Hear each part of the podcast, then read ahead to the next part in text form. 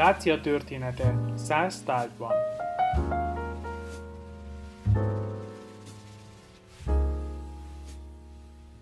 Közép-Kelet-Európa alig, hanem egyik leggazdagabb, legszebb régészeti gyűjteményével a Bécsi Kunsthistorisches Museum rendelkezik.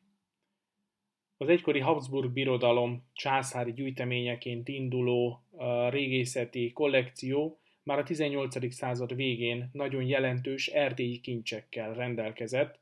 hisz a 17. században a Habsburg birodalom részévé vált Erdély területéről származó kincsek legjavát, a legszebb példányokat, a legnagyobb, a legjelentősebb felfedezéseket Bécsbe szállították. Értelemszerűen tehát, hogy az osztrák-magyar monarchia létrejöttéig, 1867-ig tehát majdnem 150 éven keresztül az Erdély területéről előkerült régészeti anyag jelentős része, a legszebb példányok tehát Bécsben landoltak, és a Kunsthistorisches Museum gyűjteményében ma is azért számos jelentős erdélyi tárgyat találunk. Ezek közül alig hanem a legszebb, a legkecsesebb, legelegánsabb tárgy egy Apolló szobrocska, egy igen jelentős régészeti lelet, amely a fény, a nap istenének, a múzsák védelmező istenének, Apollónak egy igen érdekes, egyedülálló ábrázolás módját hozza vissza. A szobror, tehát ez egy apró méretű, 21 néhány centiméter magas bronzszobrocska, amely természetesen a domestikus tér, térben, ugye laráriumokban, házi oltárokban fölállított bronzszobrok kategóriájába tartozik. Ezek közül azonban egy igen nagyméretűnek számít, hisz ugye ezek a házi oltárokat, laráriumokat díszítő, vagy azokban elhelyezett bronzszobrocskák legtöbbször 5 és 10 cm-es, 11 néhány centiméter magas szobrok, ez a maga nemében tehát már igen jelentős méretűnek számít, tehát már a szobrocska és a szobor közötti kategóriába tartozik, tehát nagy méretű bronzszobrocskáról van szó. De nem csak a ö, szokatlan mérete a, a bronzszobrocskának az, ami ö, kiemelkedő, hanem a kivitelezése az messze menően túlmutat az úgynevezett provinciális művészet alkotásain, tehát egyértelmű már első ránézésre is, hogy ez a rendkívüli tárgy nem Dácia területéről származik, nem helyi erdélyi produktum, hanem valaki idehozta, amikor ugye Trajanus meghódította ezt a területet, és Dácia bekerült a római birodalom körforgásába. A tárgynak magának nagyon érdekes utótörténete van. Valamikor 1867 körül fedezik fel a Gyulafehérvár Arad vasútvonal építése közben. Ez egy igen jelentős nagy beruházás volt az osztrák-magyar monarchia hajnalán, a Habsburg birodalom utolsó éve, tehát a változások éve, és ez a rendkívül fontos Erdély történetében is meghatározó szerepet játszó vasúti útvonal az, amelyik gyakorlatilag rengeteg régészeti helyszínt is tönkretesz, vagy hát átszel, mondhatni az autópálya ásatásokhoz hasonlóan a század közepén, 19. század közepén rengeteg ilyen gyors mentőásatást kellett volna végezni, ahogy már az egyik tárgynál, ugye a híres apollumi ezüstálnál említettem, tehát eh, Gyulafehérvár területén, főleg a Marospartos területén eh, 1867-68 között rengeteg eh, igen jelentős régészeti lelet került elő. Ezek közé tartozhat ez a rendkívüli eh, Apolló szobor is, amelyet eh, ma a Kunsthistorische Múzeumban az Erdélyi Apolló néven lehet megcsodálni.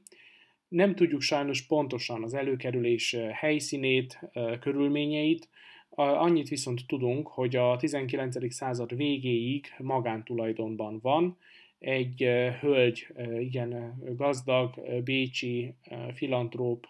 birtokolja ezt a tárgyat, és ő fogja 1893-ban a Kunsthistorische Múzeum tulajdonába adni, vagy ajándékként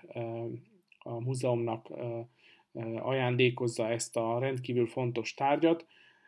Tehát onnantól kezdve már ismert a tárgy története, számos alkalommal közölték, azonban a felfedezésnek pontos körülménye, hogy 1867 és 1893 között a tárgy hányszor és milyen úton kerül végül Bécsbe, sajnos nem ismert egyelőre.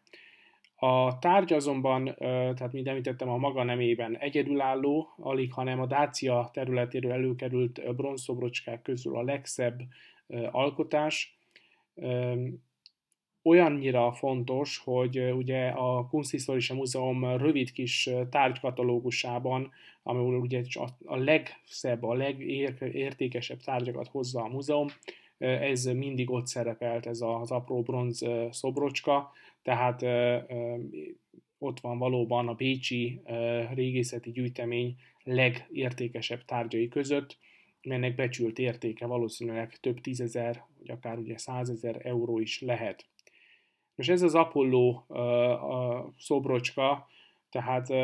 kivitelezése, művészi jellege miatt is rendkívülinek számít. Mint említettem, nem dáciai alkotás, tehát nem egy helyi műhelynek a produktuma, hanem valaki ezt egy másik provinciából, külföldről hozza,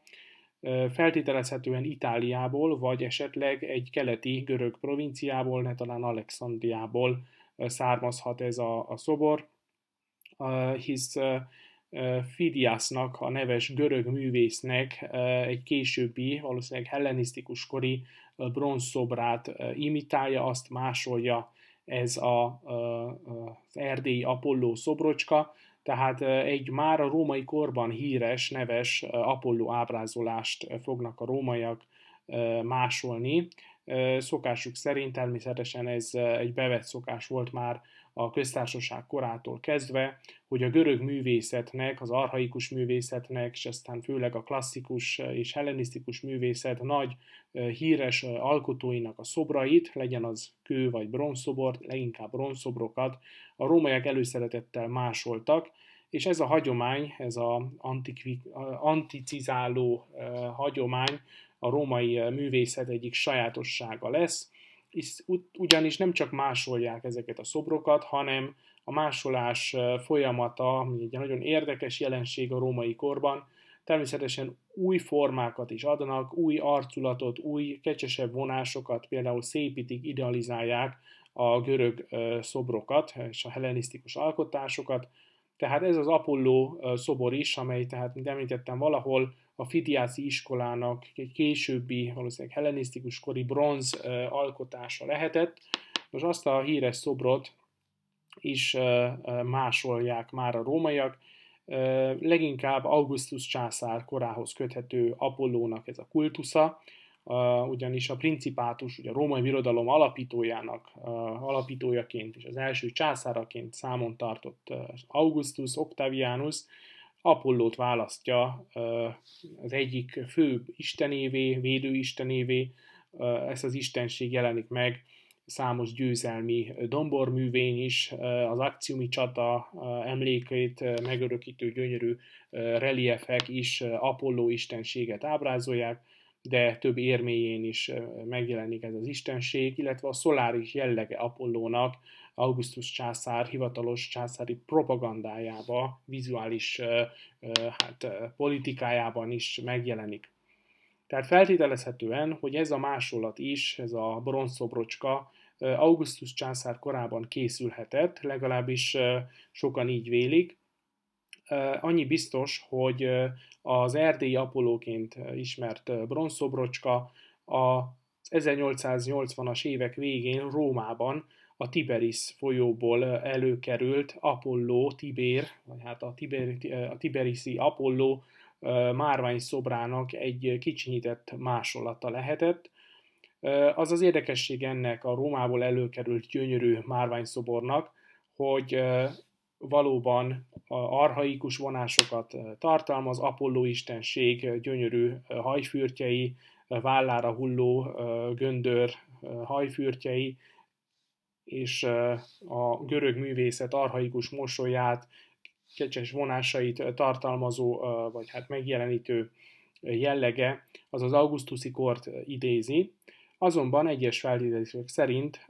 ez a másolás folyamata nem áll meg augusztus korában, hanem folytatódik a második században Hadrianus császár idején is, tehát az sem kizárt, hogy úgy a, a Tiberisből előkerült Apolló, mint ez a kicsi bronzszobor, akár egy második századi Hadrianus kori alkotás lehet. A prototípus azonban mindkettő esetében, tehát az említett hellenisztikus görög művészet egyik jelentős alkotása lehetett, amely ma már sajnos elveszett.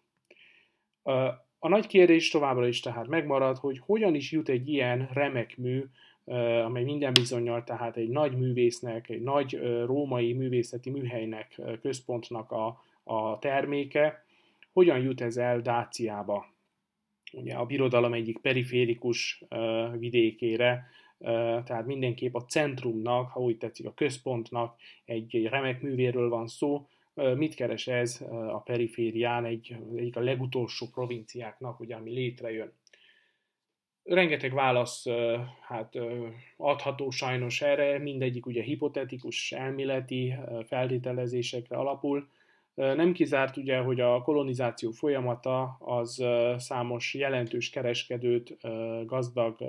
kereskedőt, vagy akár ugye szenátori rangú kormányzót is Dáciába hozott. Ezek egy része Dáciában maradt, Dáciában élt, és ugye leginkább Apullumban, tehát nem kizárt, hogy egy tehetős itáliai, vagy valaki, aki a keleti provinciákból származhatott,